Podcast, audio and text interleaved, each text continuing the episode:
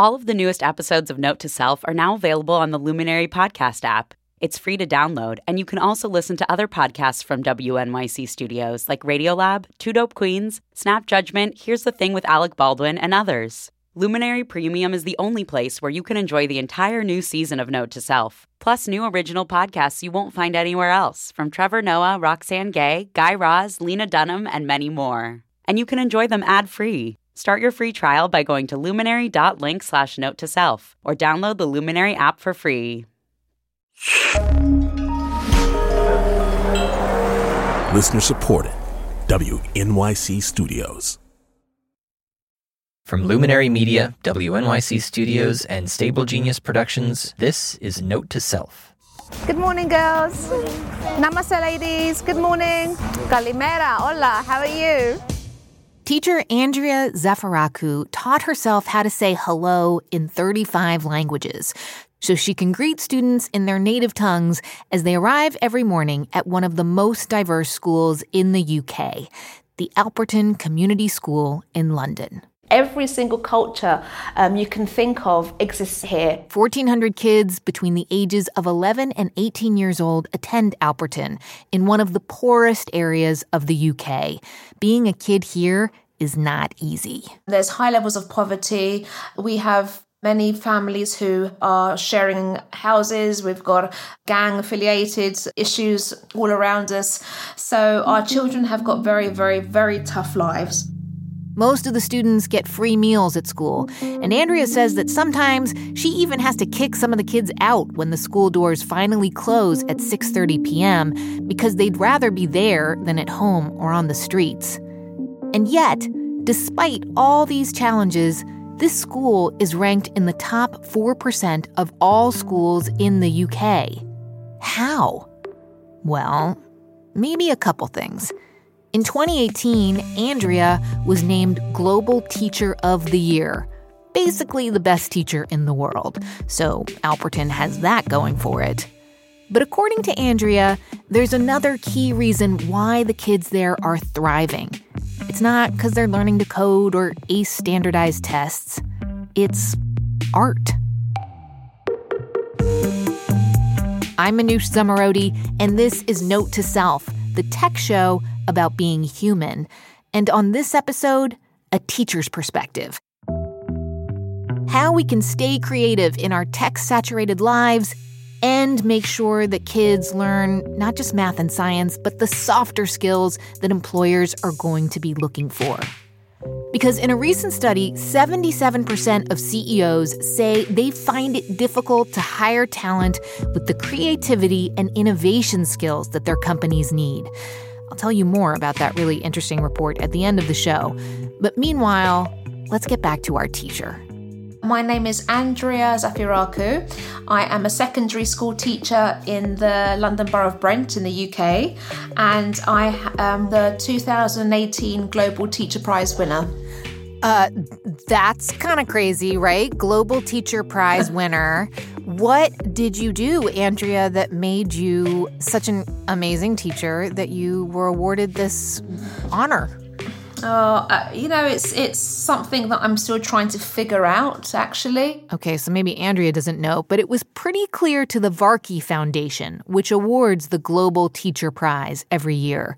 The prize comes with a million dollars and a platform for that teacher to beat the drum on the education issue of their choice. For Andrea, it's about making the arts accessible to all, she is convinced that this is how kids are going to survive in the workforce of the future, no matter what economic background they come from. Teenagers these days, uh, they don't like failing because they think it's going to embarrass them. And so, mm. what the arts do, it really helps and it encourages them just to experiment, to become individuals, to show who their identity is. I actually met Andrea in Cape Town in April. We were both speaking at a conference for CEOs from around the world, and I was immediately drawn to her by her enormous smile and her no nonsense way of talking to big shots worth billions of dollars. And I asked her if she would take time out of her crazy schedule to come on this podcast. I couldn't think of a better way, after being off for several weeks, to get back into the swing of things. It's interesting to me because you, I'm assuming, were doing this work in your classroom.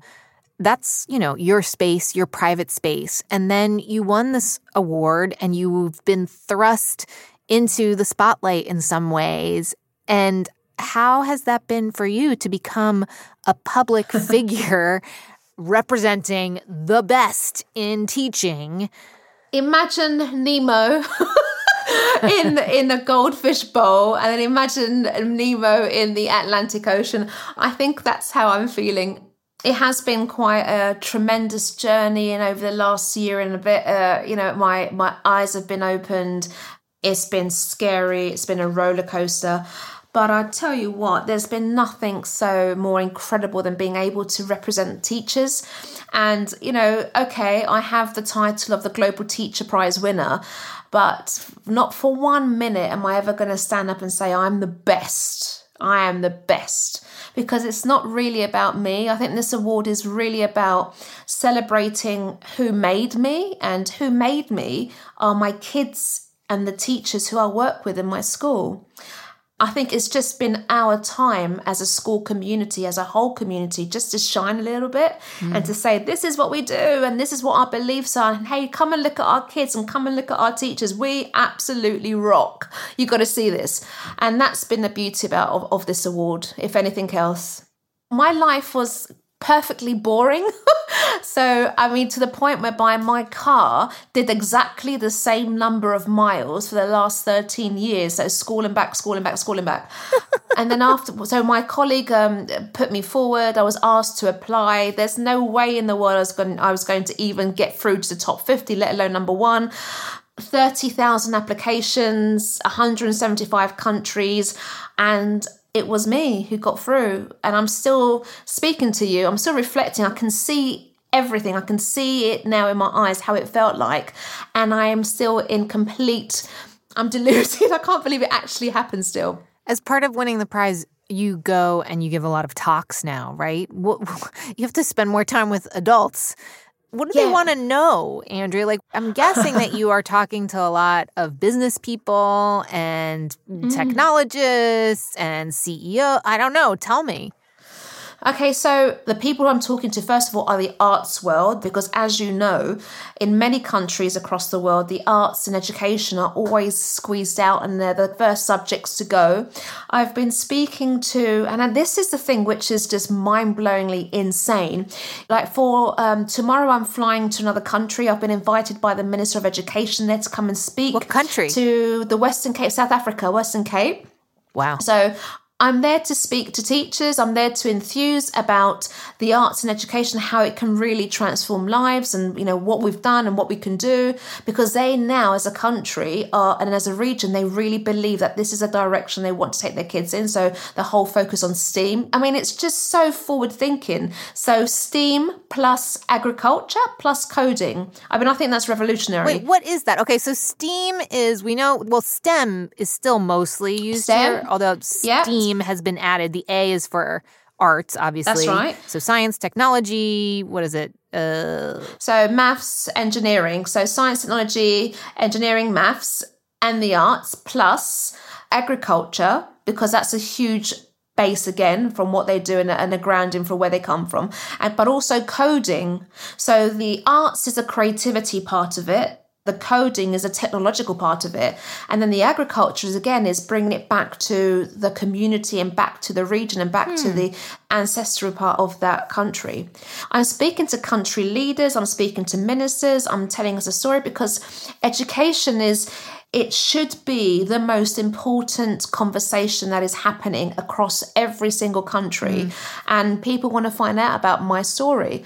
And I'm being invited all over the world. Um, I'm actually feeling that what I'm saying to people and telling them about our journey is resonating with many others and and I think there's hope and I and I love that. I love seeing people's reactions um, after I've spoken and they I think I'm making a difference. And for somebody like me, who's a nobody in my world, to be invited to go and, and help and share and give stories and give opinions and, and celebrate what I've been doing and what we've been doing in my school, I mean, that's just an absolute honour. So, how can you not say yes to that? so, some people might be thinking, like, why are we talking to an arts teacher when this is mostly a tech show? but I feel like it's an important thing to talk about because I want to understand how you think of technology. Do you have it in your classroom? When is it useful and when is it not useful? Well, I, do you know this is such a huge debate now in the UK? Um, mobile mm. phones in or cell phones in schools.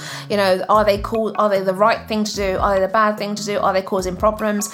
In my lessons, I find it really useful absolutely they're able to quickly research an artist so if i see a piece of work i say well look you know quickly go and have a look at this artist they take their phones out. They use that. They take pictures. They're able then to draw from that phone. They're able to use uh, manipulate the tools. And and it's a language and it's a device which they are experts in. Mm. and when they have got a diet of um, you know textbooks or computer driven work the arts give them something different. And in my school where mm. english is you know the white british child is the minority in my school then the arts are able to prove to other colleagues or other peers that you know i'm good at this. I can do art. I can't speak english which means i can't write an essay but oh my god i can draw perspective. I have got talent. And that gives a child such an immense sense of confidence and satisfaction. And that gives them that kind of the drive to be better in everything else at my daughter's school, which is a public school, they no longer have the budget to offer Spanish, but they do have mm-hmm. iPads in the class. And so, how do you, as someone who's acting as sort of a spokesperson for teachers in some ways, how do you advocate for making sure arts get funding? Whereas people might say, like, yeah, but these kids need to have be prepared for jobs. And that means that we need to have tech in the classroom and that they need to be comfortable with the technology. What I'm noticing from speaking to employers now more than ever is that the one skill that many of their um, new employees or potential employees are missing is the creativity skill and the communication skill. It's the ability to talk to someone. Now, in a world where it's going really quite um, towards being solely in front of the computer, staring at my computer, and that I'm having a relationship with a device for the whole day.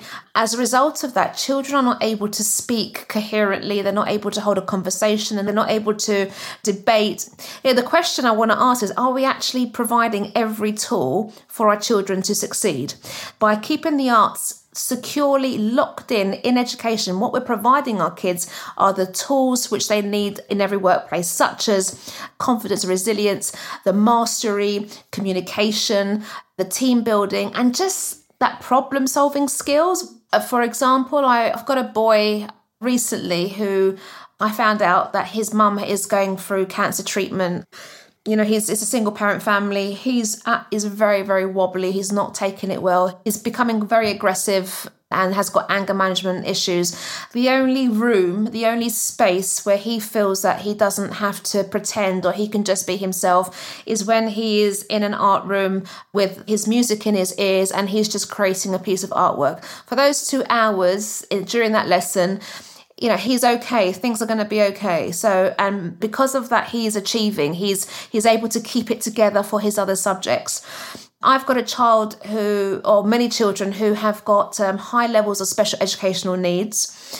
They are not able to write a sentence. They're not able to communicate by writing clearly. They may have dyslexia. They may have dyspraxia. They may be selective mute. They may have um, autism. But when they are working on their art, they've got a sense of pride and a sense that they feel joyful by doing this. Mm. And sometimes we dig a little bit deeper and we're like, well, why are you doing that? Why are you doing this? What are you trying to tell us? And then we can discover things like mental health issues such as self harm and that they've got troubles at home, which we can identify through their artwork, through how they're trying to communicate with us. So that's the power of the arts is how our students are trying to communicate with us and how they use it as a language. I'm curious to know how social media fits into that because I've spoken to some teenagers who are like, yeah, I'm just always thinking they're thinking artistically, but they're thinking almost of their lives as a performance in some way, right? That, like, yeah. how can I make something, whether it's a meal or an outfit or a pose, that looks artistic and amazing on Instagram or wherever else. It's weird because, like, part of me is like, that's great. You're thinking like an artist in some ways. On the other hand, I'm like, ugh, your whole life is a performance. Yeah, I and this is a concern for the girls. Yeah. We had some statistics recently done in the UK whereby one in six 16 year olds are suffering from mental health, and most of it is driven from a low self esteem. I don't know what the answer is to this one. I just am quite worried because obviously it's this whole notion of we have to look a certain type of way, or our children think they have to look a certain type of way. They've got to behave a certain type of way sometimes they just need a break and to be kids, you know? Yeah. I went to look at one school for one of my kids, and they said our kids are two years ahead of where they would Oh be God. in the regular public school. And I was like, but why? What's the point of being two years ahead? I just couldn't like wrap my head around why. But I'm wondering if you're meeting people from cultures where that is considered far more useful than sitting and drawing for an hour or getting in touch with your creative side. Well, I would ask the same question as you if I ever met those people. Why? Why? So they're, they're able to more or less just regurgitate an exam question and the answer, but they're not able to think why, how. And many of the universities that I'm speaking to are saying to me the same things. So we're going back to the whole school curriculums now and thinking, you know, what do we want the future of our country to be like? What are we really trying to teach our children? What do what skills do they need? What knowledge do they need? There's some countries, um, you know, mine included, that are light years away from progress, absolute light years away. But thankfully, there's others there who are a bit more motivated and can see that there is a need to ensure that creativity is is paramount in the curriculum somewhere. What other countries are you seeing where they're thinking that? So South Africa was one. Some of the Mediterranean countries, Netherlands, that's a country which I'm going to be working with very, very soon. Chile, that's another country I'm going to be hmm. working soon. So even some of the Far Eastern countries are are getting quite excited about creativity because they can see there is a natural enjoyment there for the children and that they are they're excelling their their techniques and their skill level is improving because of they're having access to creative moments in their classrooms. I also want to ask you the award that you got came with prize money and not Ah, yes. an insignificant amount. Can you share what happened there? Ah, God, what a headache, though, eh? um, uh, uh, an absolute headache. Uh, I received this gorgeous, gorgeous, beautiful trophy, and along with that came a million dollar prize. It feels so strange saying that I received one million dollars. I was, I, ugh, it feels so ugly. I, um, it's, it doesn't sit well with me. So, what I've decided to do was to set up a charity called Artists in Residence to solve the problem which I've been fighting to solve day in, day out in my school. And that's by bringing the creatives into schools, making sure that arts is supported in schools' curriculum, especially in the most um, disadvantaged communities. So I help to bring professionals into schools so that our children can see what an artist and what the profession of the arts can do and how they can get there. My problem is, is that I've got to grow now because we've done the pilot year and our schools have loved it. But now we've got more schools on our waiting list. So I have got to now find additional funding to you know help to pay our artists to help get these artists in schools. And do you know what? I never realized what a headache setting up a charity could be and how hard it is how really hard it is to secure additional funding. But parents are saying how uh, what a difference it's making the teachers are saying what difference it's making so if that's not a reason to keep on fighting to make sure that these programs like these are helping our schools and i don't know what else is Where's the money? Do you think you could go to those CEOs or those tech executives and say, like, look, you're saying that what you want for the next crop of employees and leaders is people who can think creatively? They're not just going to come out of Yeah. nowhere. You need to fund them. Yeah, but do you know what, Manoj? It's so hard to convince them. It's getting to be quite a challenge now. I'm not trying to be a, a depressing person now, but it's um, That's impossible, Andrea. yeah, but it's uh, it's it's just trying to convince them that number one, I know what I'm talking about because I've lived this, I've experienced that, and it's again, it's that risk of you know, are we going to invest our money in a teacher who still teaches two days a week in her school, is running a charity, and is a parent? So how is she doing all this? Well, you know, it's one of those things. I'm a woman. I'm a global teacher, and I can do it, and um, I'm doing it. Hell yes. So it's just convincing. It's just showing people, and you know, we'll get there. We'll get there the world would be such an amazing place if more children have got the opportunities to experience creativity in whatever format they can. Can I ask you kind of a strange question? One, I hear a lot of people, because I do talk to a lot of technologists, and there's this understanding that we want to try and make the internet and all the conversations we have on it more empathetic, more healthy. But it's really hard to measure things like that, human things, right? Mm. Like empathy yeah, and yeah. feelings like those things are hard to measure. And in silicon valley the way that success you know you can see if you're having results is by having metrics around it. But do you think part of the problem is it's hard to put metrics around creativity or is that just wrong? There are ways of measuring the effects that creativity can have on productivity on health on all kinds of things it takes such a long time to show the evidence. And that's the problem that many of us are having. Mm. So, you know, how do you measure inspiration? How do you measure inspiration? How do you track it? You know, it's almost impossible because you can't see it, but you can feel it. You can, you know, it's there. And I think by not being able to produce those raw stats instantly, that's the challenge. I've been told this blatantly in my face, Andrea, look, I'm really sorry, but we want to see more than case studies in, in order to mm. support this cause. And I think that's the sad point about it, really. I mean, if a child gets the arts and is really inspired by creativity at a very young age, at what moment can you say that's because I've had the impact in there. I, you know, at what point does that happen? I think that's been one of the, the challenges that many of the arts organisations have been trying to prove. We're dealing with human emotions, human feelings, human traits, human skills, that horrible word, soft skills. And these are important things which, you know, are there and here to stay. I'm guessing that there are adults listening to this conversation and thinking, like, well, I'd love to spend an hour in a classroom with just art to do, but I can't. I'm so busy. I don't have time to sit and sketch or work on a project no. uninterrupted. how, how can people get more creativity into their lives? Oh, God. I mean, it's how you sharpen your sword. It's how you become refreshed or experience mindfulness or however it is that you get your your kazing, your your whatever you want to call it back in your life. And sometimes that's just a case of sitting there doodling, sitting there drawing, creating, being in a creative environment. And that replenishes you. And I'll tell you what, there's nothing so for me, there's nothing so powerful and beautiful than seeing a child in their zone doing a piece of artwork. It's just stunning to watch. It's stunning to see where their hand is going to take them, what they're going to create next. And that for me is my absolute honor and joy as being a teacher.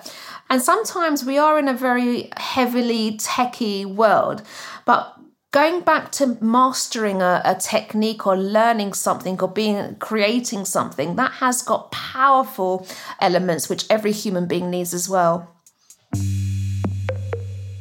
andrea thank you so much i know how busy you are what time is it oh my god your kid did you put your kids to bed yet they're somewhere in the house. I've got to pack. I've got an early flight tomorrow and i'm not started packing, so I'm going to pack.